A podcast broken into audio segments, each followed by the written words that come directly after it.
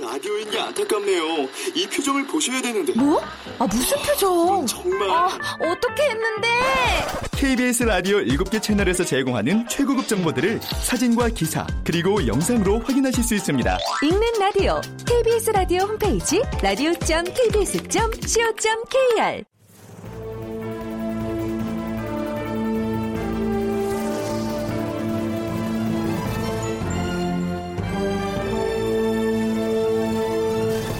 다큐멘터리 역사를 찾아서.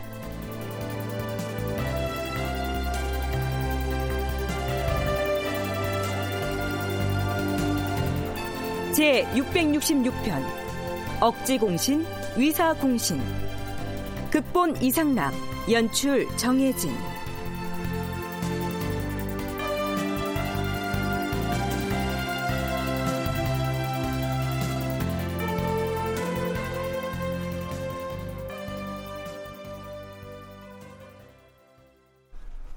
여러분 안녕하십니까? 역사를 찾아서의 김석환입니다. 조선의 제13대 임금인 명종이 12살의 어린 나이로 즉위했기 때문에 대왕 대비인 문정왕후가 수렴 청정을 했고 또 임금을 보필해서 정사를 함께 살필 원상까지 두었다. 뭐 이런 내용은 이미 소개했습니다. 그렇다면 실록에 나타난 국왕명의 그 숱한 교지들은 과연 어떻게 생산됐을까요? 뭐 예를 들자면 요즘 듣건대 백성들 가운데 집이 가난해서 시집을 가지 못하거나 혹은 길이 지나도록 장례를 치르지 못하는 경우가 있다 하니 내 어찌 이와 같은 사실이 있는 것을 알았겠는가 속히 각도 관찰사에게 유시하여 이러한 백성들을 선처하게 하라 뭐 이런 정도의 교지라면 비록 나이가 어린 명종이라고 해도 스스로의 판단에 따라서 내릴 수가 있었겠죠. 자, 그럼 다른 사례를 들어보죠. 어제 대신이 중국에서 온 두 사신의 회봉에 대해서 이미 아뢰었는데 오늘 또 예물을 진언하려 한다 하니 서둘러 그리할 필요가 있겠는가? 그 회봉할 음반은 우선 빼놓았다가 추후에 다시 증정할지 여부를 정하도록 하라. 네, 중종 1년 2월이니까요. 중종이 막 13살 되던 해의 정월 초에 내린 교지입니다. 여기서 회봉이란 중국 사신이 돌아가는 편에 명황제에게 답례로 보내는 물품을 일컫습니다. 이미 답례품을 보냈는데 또다시 이 대신들이 은반, 즉 은쟁반을 추가로 보내려고 하자 일단은 보류해 뒀다가 그들이 답례품을 더 요구하면 그때 가서 줄 일이지 미리 갖다 바칠 필요는 없을 것이다. 이런 취지로 내린 교지죠. 자, 당시 13살의 어린 임금이 중국 사절을 접대하는 고도의 이런 외교적 의례에 대해서 과연 뭘 알고 있었기에 이런 명을 내리게 될까요? 어림없는 일이죠. 자, 그렇다면 수렴 청정 시기 왕이 내린 교지는 어떤 경로로 만들어지게 될까요? 국사편찬위원회 김영두 편사연구관의 얘기 들어보시겠습니다. 수렴청정이라고 하는 것은 이제 어린 국왕을 대신해서 대비나 왕대비가 이제 국정을 대신하는 것인데요. 그런 경우에는 대비나 왕대비가 왕의 역할을 실제로 하는 것이고 어, 모든 결정은 이제 거기서 이루어지는 것인데 교지라고 하는 것은 어, 문서로 나가는 것이기 때문에 국왕의 직인이 찍혀서 나가는 것입니다. 그래서 실록에는 교지의 내용이 적혀 있지만 그거는 국왕이 실제로 말을 하는 것은 아니고 수렴청정 체제 아래에서 대신들과 의논해서 나온 결정을 어, 문서로 이제 표현하는 것에 불과하기 때문에 어떤 국왕의 의견이 거기에 포함됐다라고 이렇게 보실 필요는 없을 것 같습니다. 중요한 국사에 대해서 왕이 내린 교지는 대비와 대신들이 의논해서 문서로 작성됐고요. 그것이 국왕의 명의로 전교됐다. 이런 얘기입니다. 자, 그러면 수렴 청정은 또 어떻게 이루어졌을까요? 조선 중기 척신정치 연구의 저자 김우기는 해당 저서에서 명종 제위 초기 문정왕후의 수렴 청정의 유형에 대해서 이렇게 분석하고 있습니다. 문정왕 후의 수렴청정에는 조계, 경연, 인견, 면대 등이 있었다. 조계는 신료들이 국왕에게 국사를 아뢰는 회의를 말한다.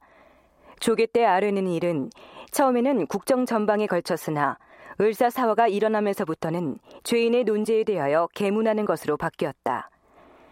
경연은 학문적 자세를 다듬고 수기치인의 자세를 확립하여 국왕을 성군으로 유도함과 아울러 신료와 같이 국정을 논하는 자리로 이해되어서 그 중요성은 일찍부터 인식되어 왔다. 인경과 면대는 긴급하고 중요한 문제가 발생했을 때 국왕이 대신 및 관료 신료들을 불러 그 문제를 논의하는 것을 말한다.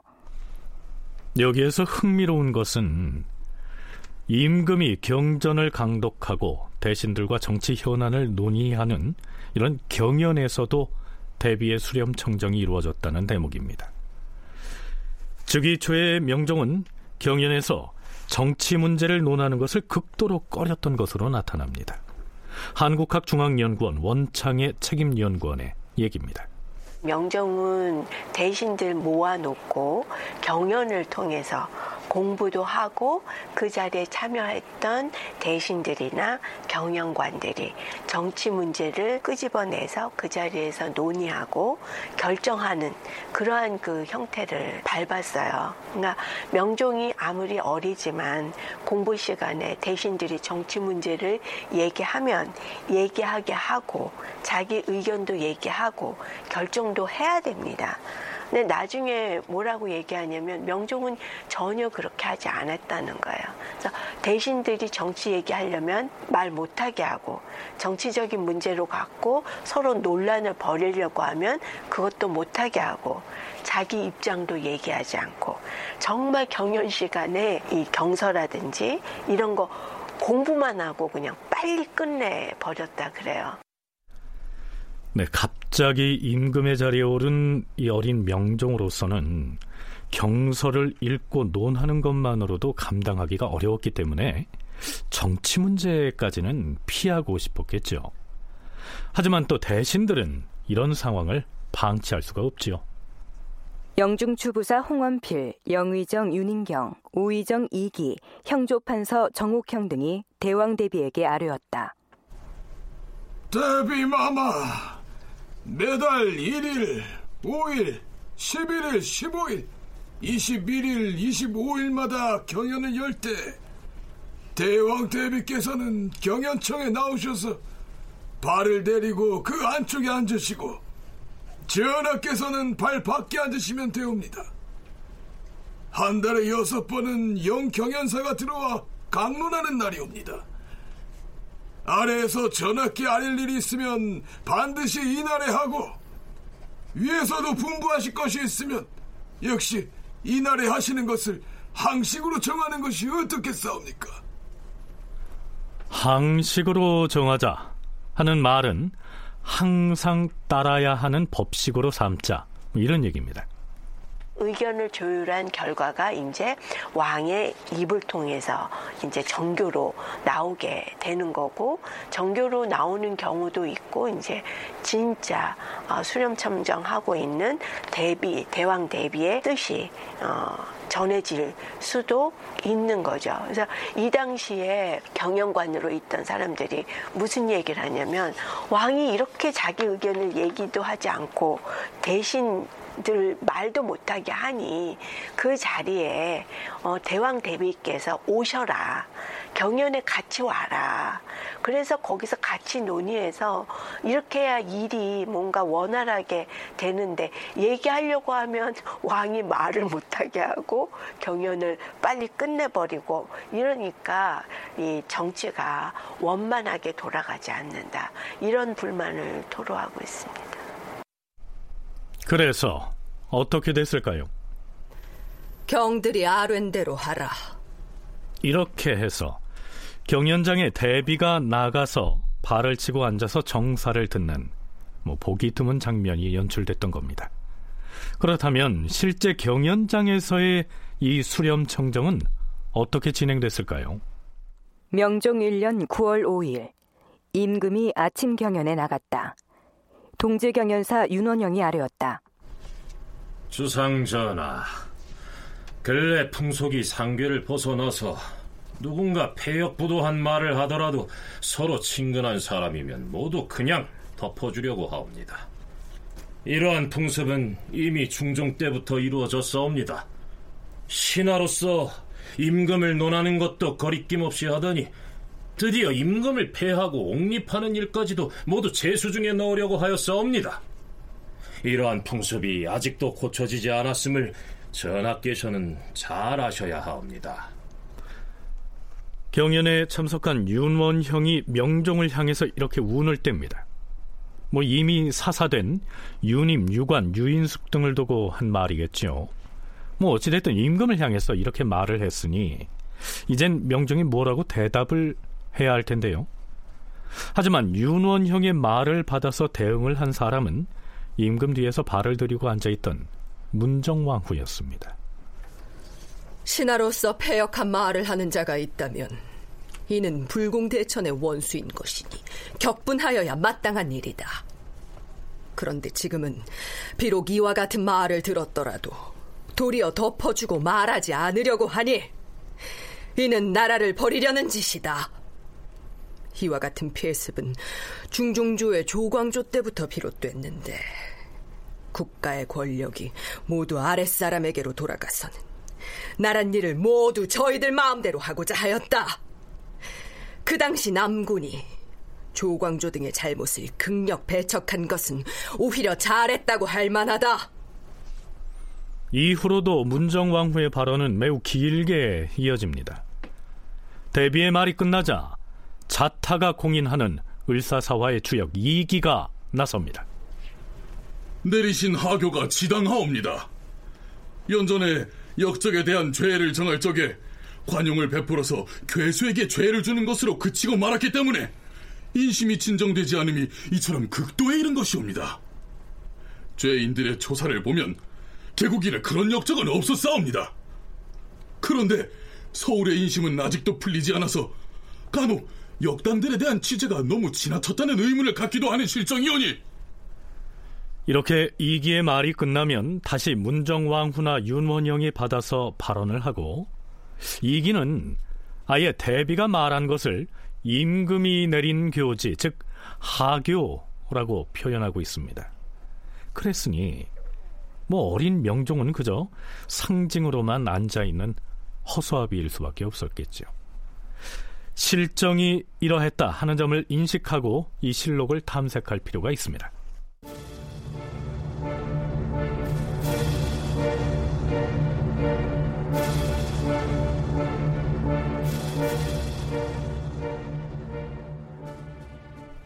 우리가 지금부터 짚고자 하는 내용은 을사사와의 공신책봉 문제입니다.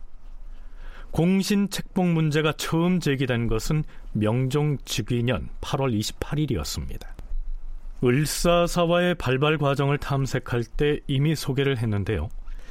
경복궁 후원의 충순당에다가 부랴부랴 임시 빈청을 차리고서 유님, 유관, 유인숙 등 세 사람을 반역 혐의로 처벌해야 한다고 이 논의를 했던 날로부터 불과 엿새밖에 안 지난 시점입니다. 문정왕후는 유님 등이 세 사람의 죄를 정하고 나서 대신들을 포함한 당상관들을 경회로 아래로 모이게 한 다음 국왕의 명의로 교지를 내리게 됩니다. 상벌은 분명하게 밝히지 않을 수 없으니 공을 상주고 악을 징계하는 것을 어찌 늦출 수 있겠는가? 유님, 유관, 유인숙 이 사람들의 죄를 결정한 뒤에 그 교서를 반포하고 아울러 그들의 죄상을 앞장서서 의논하여 아랜 사람은 좌리공신의 예에 의하여 공훈을 기록하는 것이 가할 것이다. 충순당에 그들의 죄를 아랜 인원들도 하나하나 공신의 등급을 매겨서 아래도록 하라. 오늘은 날이 이미 저물었으므로 각각의 공을 논하여 무슨 상을 줄 것인지를 결정하자면 밤이 깊게 될 것이다. 따라서 오늘은 죄인들에 대하여 사유하는 교서만 반포할 것이다. 재상 등은 내일 아침 일찍 일제히 예궐하라. 그런데요, 좀 이상합니다. 설령 유님 등 세 사람이 반역을 모의했고 그걸 고변해서 공을 세운 사람에게 포상할 필요가 있다곤 해도 불과 며칠 전에 문정황후가 밀지를 내려서 유님 등 세 사람에게 반역을 모의했다 하는 혐의를 들씌워서 죄만 정했지요. 근데 무엇 하나 더 밝혀진 것이 없는 이 시기에 부랴부랴 서둘러서 공신부터 책봉하자고 나섰으니까 말입니다.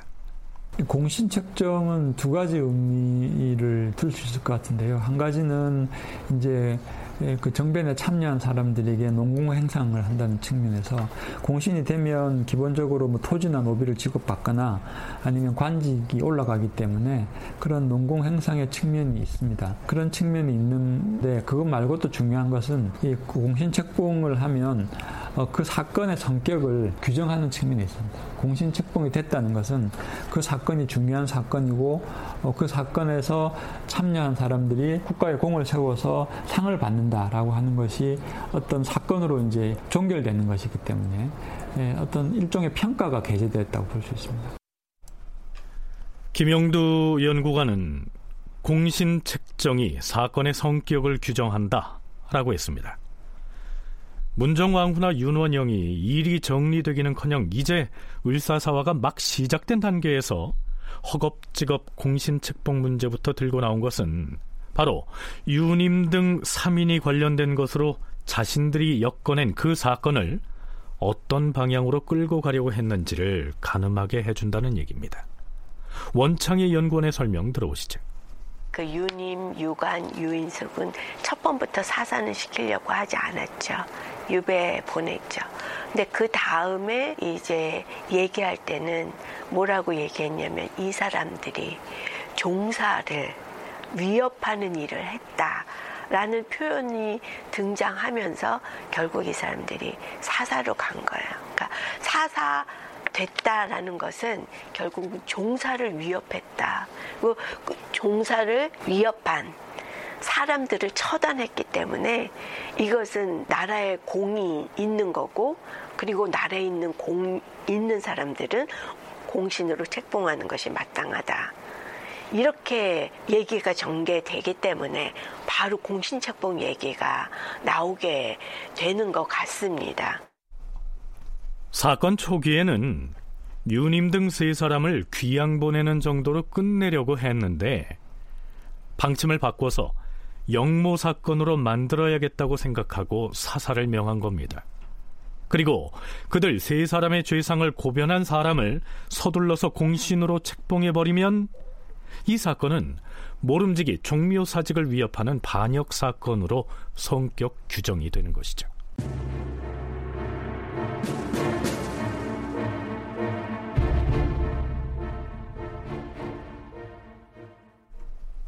다음 날인 8월 29일 대사원 허자, 대사관 나세찬, 사관 정웅도, 지비 경훈, 장령 조원수와 이천계, 헌납 신봉원, 지평 성세창과 이추, 정원 이월록과 유창문이 임금에게 아뢰었다.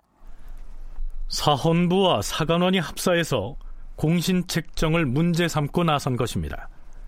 물론 다음에 소개하는 명종과 대간의 대화에서 명종이 한 말은 실제로는 문정왕후의 의중입니다.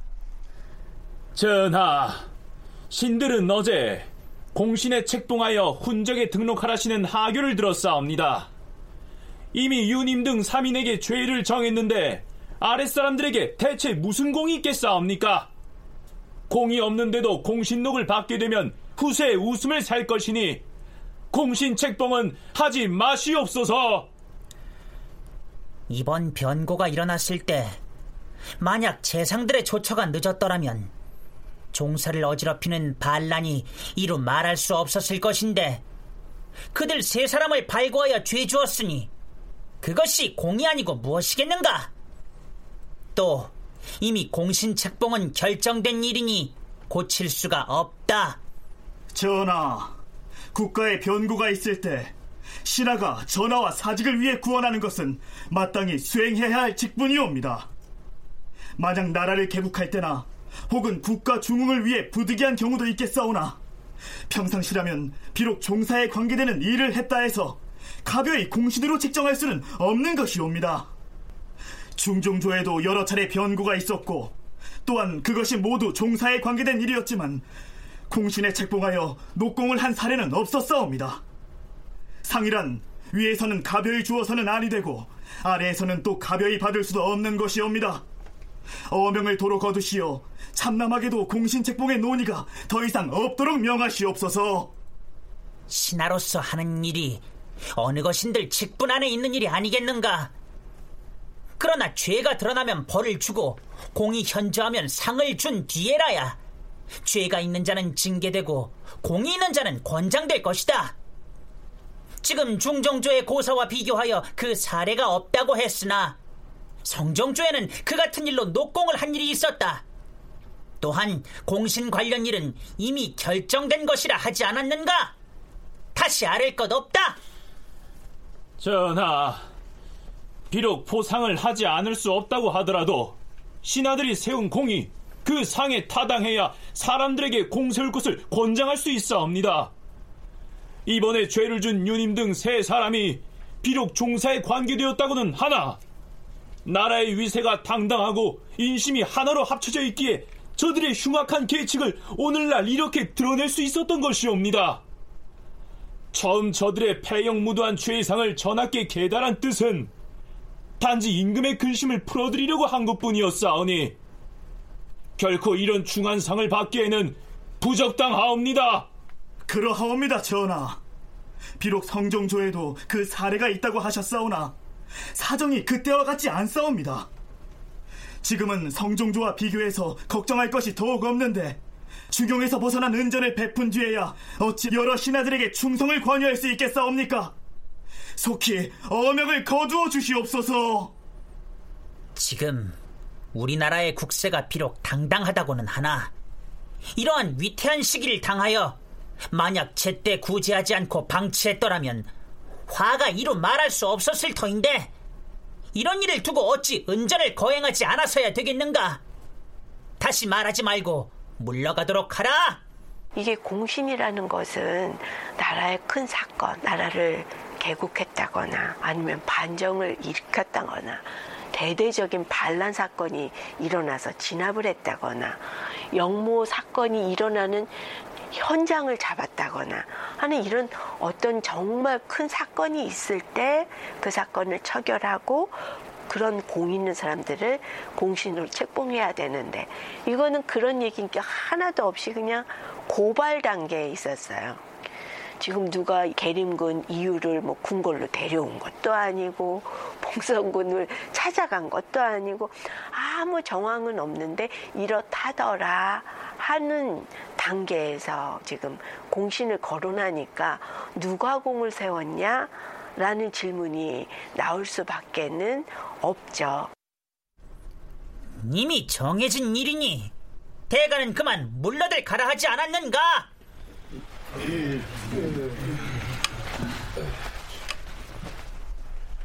실록에는 공신 책정을 반대하기 위해 몰려왔던 대간이 드디어 물러갔다.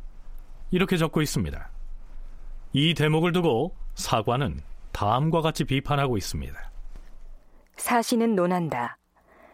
대가는 오늘의 일이 과연 상을 줄 만한 공이라는 것인가, 공이 아니라는 것인가. 공이라면 상을 줌이 당연하니 양사가 모두 몰려와서 번거롭게 말을 할 필요가 없을 것이고, 공이 아니라면 더욱 힘써 간쟁을 하여 기어이 바로잡았어야 되는 것이지 이같이 중단해서는 아니 되는 것이다. 사원부와 사관원 등 양사가 관원을 인솔하고 몰려든 것도 역시 고사를 따라서 그저 해본 짓일 뿐이다.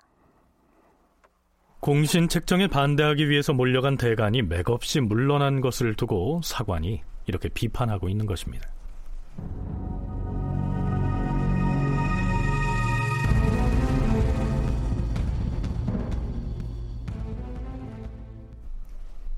앞에서 양사가 합사해서 공신 책봉을 그만둘 것을 간했다고 했습니다. 함께 몰려갔던 그 대관들 중에는 공신에 책봉될 당사자도 포함되어 있었습니다. 사헌부의 장관인 대사원 허자가 그 사람이죠. 이 을사사화 때 허자가 어떤 구실을 했는지 알아보기 위해서는 연려실 기술의 한 대목을 인용할 필요가 있습니다. 명종이 왕위에 오르자 윤원영은 윤인 등에게 곧 보복할 계획을 세워서 이기, 허자, 정승분 등과 함께 흉한 말을 만들어 퍼뜨려서 사람들을 선동하고 안으로는 정난정이라는 요사한 첩을 궁궐에 들여보내서 대비와 임금의 마음을 놀라게 함으로써 의혹을 품게 하였다. 그러니까 허자는 을사사화가 일어나기 이전부터 윤원영 등과 결탁해서 윤임 등 3인을 올가멜 국리를 함께했던 인물이었습니다. 하지만 간관들을 이끌고 어전으로 나가서 공신책봉의 문제점을 가냈던 사헌부의 수장으로서 며칠 뒤에는 언제 그랬냐는 듯 태연자약하게 책봉을 받는다면 처지가 우습게 되겠죠. 그래서 이번엔 혼자 찾아가서 임금에게 아뢰입니다.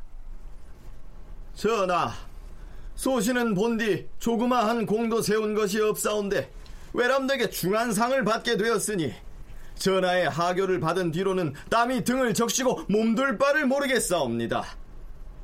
이 상을 받으면 오늘날뿐만 아니라 반드시 후세의 웃음거리가 될 것이오니 엎드려 바라옵건대 소신의 이름을 삭제하시어 참람하게 상을 받았다는 잘못을 남기지 않도록 하시옵소서. 허허, 성종죄에는 이번 일에 미치지 못하는데도 공신록에 이름을 올린 경우가 있었는데 그대는 하물며 국가가 기울어질 위기에 있을 때 힘을 합하여 임금을 보익하였는데 어찌 공이 없다고 하겠는가? 주상 전하, 소신이 성군의 시대를 만나서 항상 마음을 다하여 나라의 은혜에 보답하려는 것 외에는 아무 생각도 없었사온데 어찌 이러한 기회를 틈타 이렇게까지 중한 상을 외람되게 받을 줄 생각이나 하였겠사옵니까? 신이 공이 없다는 사실은 천지신명이 다 아는 바이온데 어떻게 속일 수가 있겠사옵니까? 신은 스스로를 돌아보면 천지의 부끄러움이 많사옵니다. 삼가 바라건대 속히 신의 이름을 제거하시어 맑은 정치에 허물이 되지 않도록 하시옵소서. 종사를 위하여 충성을 다한 사람들에게 지금 그 공을 놓고나지 않는다면 또 앞으로 어느 때 무슨 일을 가지고 녹공을 할 것인가? 과인이 윤호하지 않는다는 뜻을 이미 다 말하였으니 이와 같이 아뢰 것이 없도다. 자, 그렇다면 공신록에는 어떤 사람들이 몇 등으로 이름을 올렸을까요? 우선 명종이 1등 공신으로 정한 사람들의 명단을 빈청해 내립니다. 그 이름은 정순봉, 이기, 임백령, 그리고 허자 이 네 사람이었습니다. 이들 네 사람은 바로 유님 등의 반역을 처음 아는 이들이니 1등으로 정하여 내리는 바이다. 죄인들을 잡아다 명초한 뒤에 와서 의논에 참여했던 이들은 관직의 서열에 따라 공신 등급을 정하되 성종 즉위 때 좌리 공신을 정했던 사례에 따르도록 하라. 그랬는데 역시 1등 공신의 이름을 올리게 된 이 기가 같은 1등 공신 후보자인 정순붕에 대해서 이의를 제기합니다. 주상 전하께서 정순붕이 큰 공을 세웠다고 하셨사온데 정순붕은 공은 비록 크지만 그저 신하된 자로서 해야 할 직분을 행한 것일 뿐이옵니다. 오히려 그는 전하께서 걱정하고 의심을 하고 계시는데 그 일을 즉시 아뢰지 않고 지체했으니 죄를 지은 것이옵니다. 그런데 도리어 공으로 논하시니 온당하지 못하옵니다. 아, 비록 신하의 직분이라고 하나 여러 신하들 중에서 홀로 아뢰어야겠다고 생각하고 특별히 아른 것인데 조금 늦었다 하여 어찌 공이 없다고 하겠는가? 전하, 신 홍원필이 아뢰옵니다. 이른바 공신이라는 것은 반드시 공이 있은 뒤에라야 놓고 낼 수 있는 것이온데 신들은 죄인들의 죄를 고하는 일을 오히려 늦추려고 하다가 나중에 아뢰었으니 죄가 있다면 몰라도 공은 없사옵니다. 신들의 공은 나지 마시옵소서. 종사가 위태로운 때 재상들이 한마음으로 구원하여 종사가 다시 안정되게 하였는데 어찌 재상들에게 공이 없다고 하겠는가? 좌리공신의 예에 따라 추후에 의논에 참여한 대신들도 그 명단을 작성하여 고하라. 공신 책봉 이야기가 나올 때 명종이 제시한 기준이 있습니다. 첫 번째 이 공신은 자리 공신과 같다. 라는 얘기를 했어요. 그러니까 성종이 왕위에 올랐을 때 왕이 정치를 잘 할 수 있도록 보좌한 공신이다. 라는 어, 입장에서 어, 공신 책봉이 된 적이 있었잖아요. 그러니까 그 예에 따르겠다라고 했어요. 그래서 그것 때문에 이 사건을 고발했던 네 사람은 1등 공신이 당연하고 그 다음에 왜 밀지를 내려가지고 충순당에서 모였잖아요. 대신들 다 소집해서 이 소집된 대신들이 거기 모여서 함께 의논한 공을 들어서 거기에 있었던 대신들이 전부 2등 공신에 책봉이 된 거예요. 원창의 연구원이 언급한 2등 공신은 비록 처음에 반역죄인의 죄를 밝히는 데에는 참여하지 않았지만 문정왕후가 내린 밀지를 보고서 충순당에 불려나와 의논에 참여했던 그 사람들이 대상이 됐습니다. 그 면면을 보면 영중추부사 홍원필, 영의정 윤인경, 좌찬성 이연적, 우찬성 권벌, 좌참찬 정옥형, 우참찬 신광한, 예조판서 윤계, 대사헌 민재인, 대사관 김광준, 도승지 송기수 등이었습니다. 흥미로운 것은 문정왕후가 공식 절차를 거치지 않고 윤원영에게 밀지를 내려서 윤임 등을 탄핵했던 것을 매우 강력하게 비판했던 이 권벌 역시 2등 공신록에 이름을 올려두고 있다는 겁니다. 2등 공신 대상자들의 명단을 살펴보고 난 임금이 일부 등급을 수정하도록 지시합니다. 대사관 김광준 이상은 2등으로 하고 도승지 송기수를 비롯해서 그때 입참했던 사관을 3등으로 하는 것이 어떻겠는가.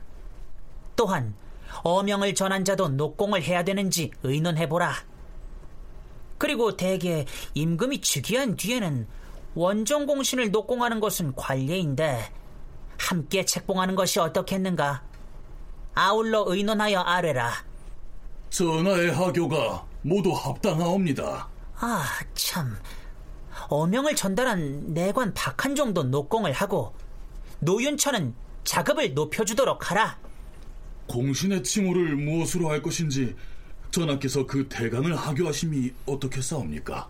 음, 공신의 칭호는 종묘사직이 위태롭게 된 것을 안정시켰다는 취지로 명칭을 정하도록 하라.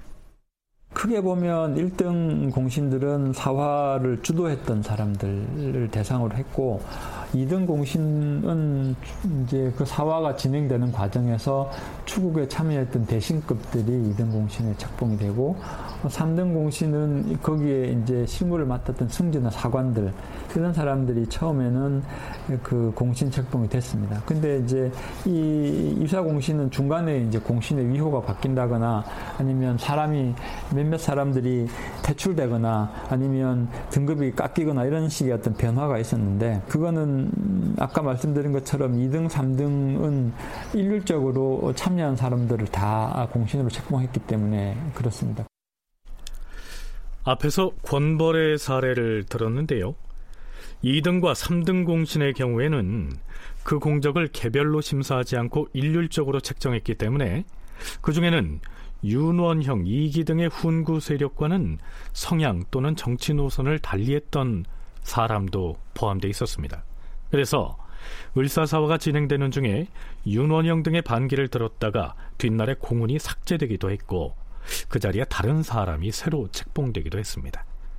자, 드디어 명종이 공신 책봉에 관한 교서를 반포합니다. 이 교서는 좌승지 최연이 지은 것으로 되어 있습니다. 천운이 불행하고 국가에 복이 없어 중종대왕께서 승하하신 지 얼마 안 되어 인종대왕께서 또 신민을 버리셨다. 나는 어리고 부족한 자질로 왕업을 이어받았으나 아직 왕위에 있지 않은 것과도 같은 처지여서 백성을 구제할 줄을 모르고 인심이 안정되지도 않아서 나라의 형세가 위태롭게 되었다. 이웃님은 본디 흉악하고 간특한 자질로서 처음에는 기말로, 허항, 채무택 등 정유 삼윤과 결탁해서 국모를 해치려고 계획하였고 동궁에서 불이 난 뒤에는 또 부도한 말들을 발설하여 대중을 미혹하게 하는 등 흉악한 흔단을 쌓아왔다. 오늘에 이르러서는 항상 불안한 생각을 품고 곡진하게 스스로를 보존하고자 하는 계책으로 여러 신하들과 결탁하여 가슴 속에 품은 흉악한 생각을 드러내어 종사를 위태롭게 하려던 자취가 드러난 것이다. 네, 이미 여러 차례 지적했던 대목입니다만 앞에서 명종이 말한 내용은 윤임이 아니고 실제로는 윤월로 또는 윤원형이 저질렀던 죄상이었죠. 유관과 유인숙은 유님과 밀접한 친교를 맺기도 하고 혼인 관계를 맺기도 하는 등 서로 의지하는 형세를 이루었다. 유관은 선왕께서 병이 위독하실 때를 당하여 왕위 계승자를 마음대로 정하려 하였고 대왕 대비가 청정을 해서는 안 된다는 말을 하였으며 유인숙은 내가 즉위하는 것이 자기에게 불리하다고 생각하여서 누군가로부터 내가 현명하다는 말을 들으면 싫어하였고 나에게 병이 있다고 지칭하는 등 몰래 다른 생각을 품고서 비밀스러운 계책을 꾸미며 못하는 짓이 없었다. 종묘 사직의 위기가 조석간에 임박했을 때 오직 그대들은 반역의 기밀을 밝혀서 일이 일어나기 전에 도모함으로써 간신들은 숙청하고 위태로운 국군을 다시 안정시켜 놓았도다. 나는 그 공로를 가상하게 생각하고 이에 상전을 거행하는 바이다.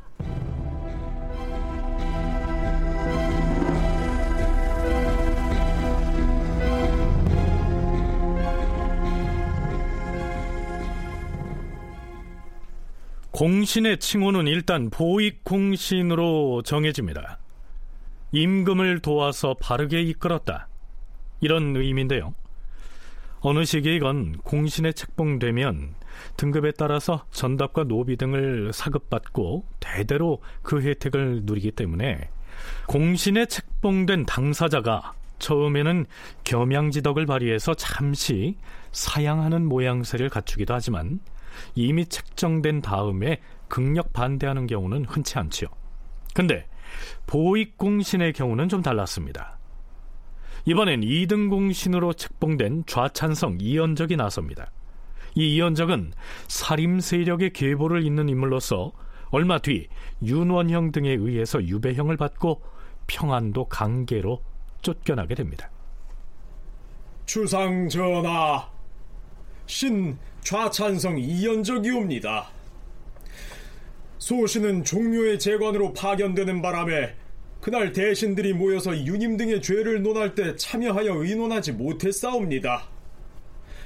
어젯밤에 돌아와서야 소신의 이름도 그 대열에 끼었다는 말을 듣고는 매우 놀라서 밤새도록 편안히 잠을 자지도 못하고 달려와서 아뢰옵니다. 대저 형벌과 상은 반드시 명분과 실지가 부합한 뒤에야 그 당대에도 이론이 없고 후세에서도 기롱을 당할 염려가 없는 것이옵니다. 소신은 본디 그릇이 용렬한데도 외람되게 중한 지위를 차지하고 있으면서 털끝만큼도 국가에 보이기 없었기에 항상 황공하게 생각하고 있사옵니다. 또한 근일에 유님 등 세 사람을 죄줄 때에도 터럭만한 공로가 없었사온데 도리어 상을 받는 대열에 참여하였으니 신의 마음이 부끄러울 뿐 아니라 시중의 여론도 그르게 여기고 후세의 웃음거리가 될 것이오니 어찌 두렵지 않겠사옵니까? 신의 공신 칭호를 삭제하시옵소서. 자, 어떻습니까? 이연적은 겉으로는 자신이 유님 등의 죄를 논하는데 1점 관여한 바도 없으니까 2등 공신은 당치 않다. 이렇게 말하는 듯 보이지만 내심으로는 이번 공신 책정 자체가 후세의 웃음거리가 될 거라고 비아냥대고 있는 것처럼 들리지 않습니까? 자, 명종의 입장이 좀 머쓱해진 셈인데요. 어떤 대화가 오가는지 들어보시죠. 하, 종묘 사직이 기울어져서 위태로운 때 경과 같은 대신들이 함께 의논하여 종사를 다시 안정시켰으니 어찌 그 공이 작다고 하겠는가? 공신 책정에 대한 일은 이미 정해졌으니 사양할 것 없다. 전하, 신하들과 백성에게 내리는 형벌과 포상은 군주가 나라를 다스리는 도에 큰 관계가 있는 것이옵니다. 만약 그것이 정실에 부합된다면 인심이 모두 복종하고 정치의 도가 융성해져서 후세에도 이론이 없을 것이지만 공정함을 잃게 되면 인심이 복종하지 않아서 기강도 이 때문에 해이해질 것이며 후세에도 기롱이 없지 않을 것이옵니다. 재차 아르는 것이 황공하오나 마음에 지극히 미안함이 있기 때문에 감히 아르는 것이옵니다. 아, 참. 경등이 재상으로서 함께 수고를 해주었기에 이에 힘입어 종묘사직이 다시 안정되었으니 그 공이 어찌 작다 할 것인가? 사양하지 말라. 역대의 사례를 봐도 비록 현안을 해결하는 데 직접 참여하지는 않았어도 뭐 일정 지위 벼슬 자리에 있는 대신들은 2등 공신에 책정된 사례가 있기 때문에 이를 기쁘게 받아들였으면 좋겠는데 이현적이 이처럼 후세의 웃음거리가 될 것이다 라면서 거절하고 나섰으니 문정왕후 또는 명종으로서도 난감했겠죠. 위사공신을 처음에 책정했을 때는 1등 외에 2등, 3등 공신은 사건의 진행 과정에서 참여했던 여러 사람들을 정치적인 성향을 가리지 않고 다 책봉했었습니다. 근데 그거는 뭐냐면 처음에는 어느 정도 자신감이 있었기 때문에 이 정도로 공신 책봉을 해서 여러 사람들한테 공신을 나눠주고 이 사건을 우호적으로 마무리하고 싶었던 생각이 있었던 것 같습니다. 그런데 사건의 진행 과정상 계속 살인 세력이 도와주지 않고 반대를 계속했고요. 어, 사건이 점점 처벌자를 확대하는 식으로 이렇게 갔는데 그거는 여론이 우호적이지 않았기 때문에 점점 자기와 정치적인 어, 성향을 같이 하는 사람들을 결집시켜야 되는 그런 측면이 있었던 것 같습니다. 공신록에서 빼달라는 청요직 신료들의 주청은 계속 이어집니다. 전하, 대사가 낫에 찬이 아뢰옵니다. 소신이 비록 죄인들의 추국에 참여는 하였사오나 터럭만한 공로도 없는데 외람되이 과분한 보상의 은혜를 입기에 이르렀사옵니다. 신의 이름을 공신록에 기록하지 말도록 명하시옵소서. 허허, 죄인을 추국하느라 10여일 동안이나 밤을 무릅쓰고 수고를 하였는데 어찌 공로가 없다고 하는가? 사양하지 말라. 자, 이런 내용의 주청이 잇따랐지만 그렇다고 해서 곧바로 공신 책봉이 취소되는 일은 없었습니다. 그렇다면 공신록에 이름을 올린 사람들에게 주어지는 그 보상은 어떠했을까요? 들어보시죠. 1등 공신에게는 그의 아비, 어미, 아내, 아들에게 관작을 내리되 3계급을 올려주고 아들이 없는 사람은 생질이나 사위를 2계급 올려주며 호위병 10명, 노비 12구, 관노비 7명, 전답 150결, 가옥 한 채를 하사하라. 2등 공신에게는 그의 아비, 어미, 아내, 아들을 2계급 올려주고 아들이 없는 사람은 생질이나 사위를 1계급 올려주며 호위병 8명, 노비 열구, 관노비 다섯 명에 전답 100결을 하사하라. 3등 공신에게는 그의 아비, 어미, 아내, 아들을 1계급 올려주고 자, 이 외에도 추국을 담당했던 홍원필 등에게는 집 한 채와 말 한 필씩을 추가로 지급합니다. 그런데요, 을사사화가 진행되는 과정에서 이 공신의 칭호가 보익 공신에서 정난 위사공신이 됐다가 다시 위사공신으로 정리가 됩니다. 명종이 무슨 얘기를 하냐면 맨 처음에 나는 이게 굉장히 작은 사건인 줄 알아서 그냥 보익 공신이라고 했는데 이거 공초한 내용 들어보고 관련자가 이렇게 많은 걸 보니 이거는 보익 정도 가지고는 안 되겠다. 나는 정난이라는 말을 넣어야 된다고 생각한다. 라는 표현을 했습니다. 그러니까 정난이라는 건 뭐냐면은 이게 그 어지러움을 그 안정시켰다는 그런 의미잖아요. 정난 공신이라고 할 때. 그래서 정난이라는 글자를 집어넣어야 되겠다라고 하다 보니까 단순히 왕을 보익하는 것이 아니라 이 어지러움, 그러니까 역적의 이러한 어떤 난립하는 상황을 안정시켜서 그야말로 그 종묘 사직을 잘 보위하는 이런 그 공신으로 이 공신이 아주 굉장히 뜻이 커져버린 거죠. 위사 공신의 위사는 사직을 보위한다 하는 뜻입니다. 종묘 사직이 무너질 뻔했는데 그걸 지켜낸 공신이란 뜻인데요. 자 이렇게 되면 유님, 유관, 유인숙 등 세 사람과 그와 연루돼서 형벌을 받은 사람들은 꼼짝없이 종묘 사직을 뒤흔든 반역의 무리가 되는 것입니다.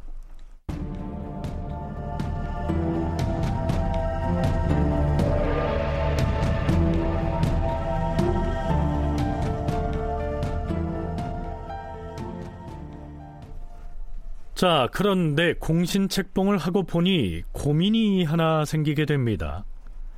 사실 유님 등 세 사람을 반역으로 몰아서 사화의 빌미를 만든 주역 중의 주역은 문정왕후의 내지를 몰래 받아다가 이를 꾸민 윤원형이지요. 그런데 그처럼 막중한 막후 역할을 한 윤원형은 공신록의 이름을 올리지 못하게 됩니다. 자, 그렇다고 무작정 이 윤원형을 공신으로 밀어 올릴 수는 없는 노릇이죠. 유님을 처벌할 때 그 국왕에 가까운 친척으로서 국정을 농단한다 이런 식의 이야기를 많이 했지 않습니까?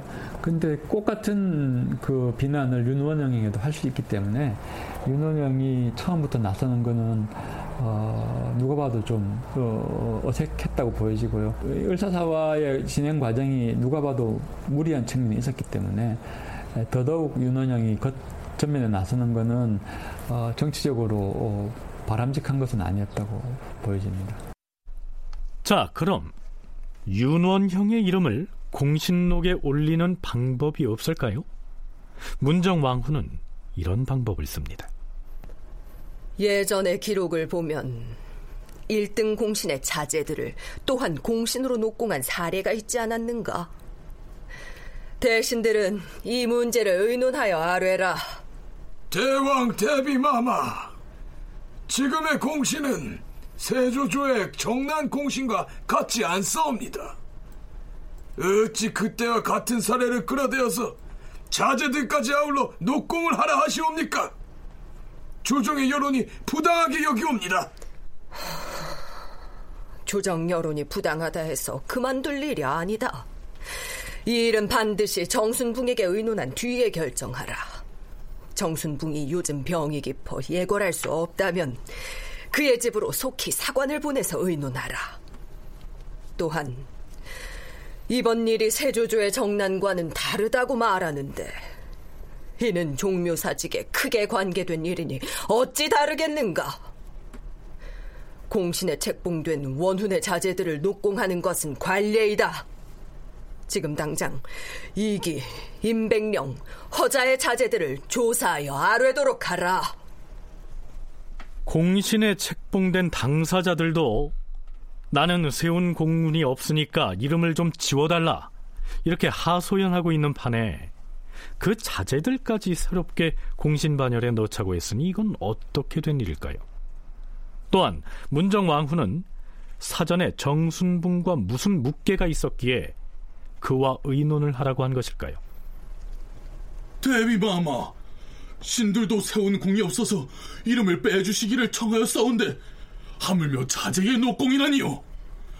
이는 전례가 없는 일이라 지극히 미안하옵니다. 자제들 말고 만일 꼭 참여시켜야 할 사람 중에 빠진 사람이 있다면 대비마마께서 하교하심이 어떻게 싸웁니까?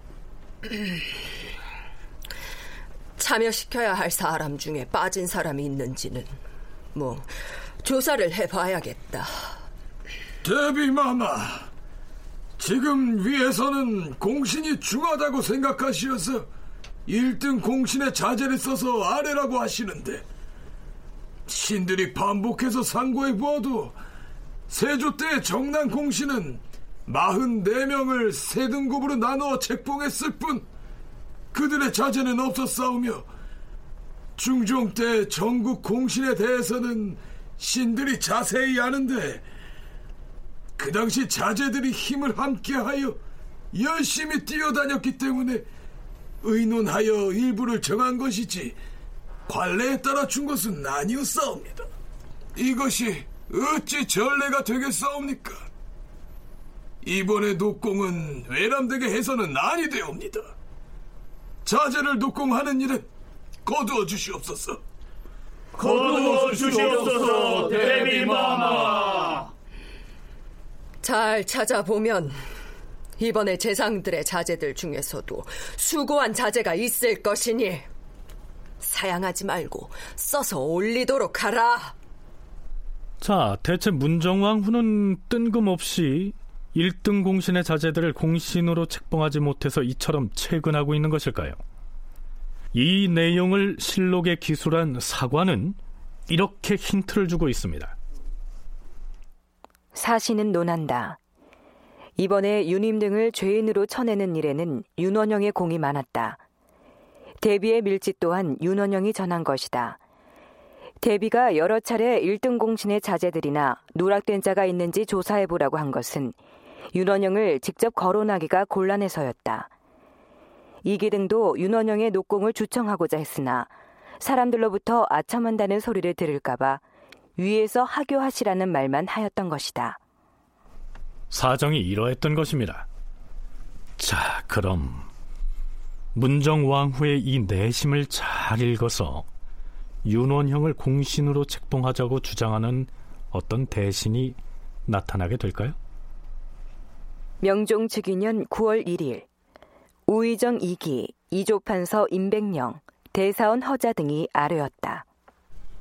주상 전하, 어제 전하께서 1등 공신의 자제들에게도 공문을 기록해 줄 것으로 하교하셨사오나 공신의 자제들은 유님 등에 대한 일을 전혀 모르고 있었는데 무슨 공문이 있겠사옵니까? 물론 그들 중에 혹시 수고한 사람이 있다면 그 공문을 기록해야 할 것이오나 아직 찾지 못했사옵니다.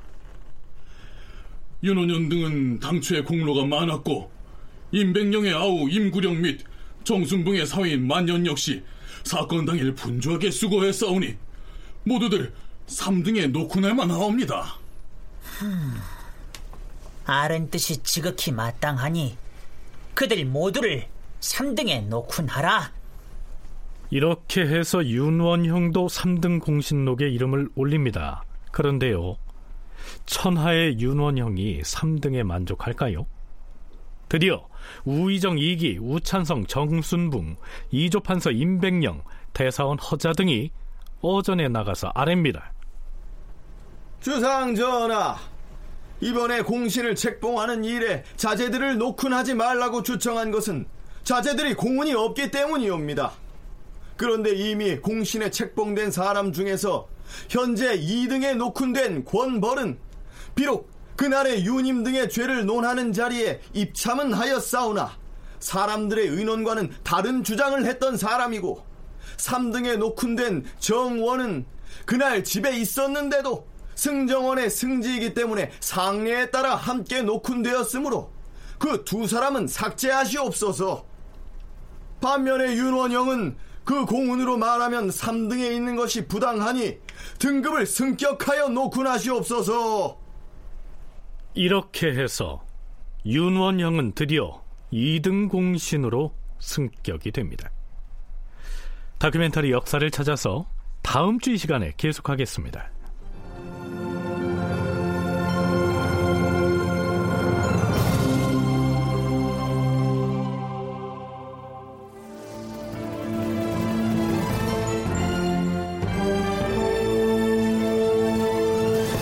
다큐멘터리 역사를 찾아서 제 666편 억지공신 위사공신 이상락 극본 정혜진 연출로 보내드렸습니다.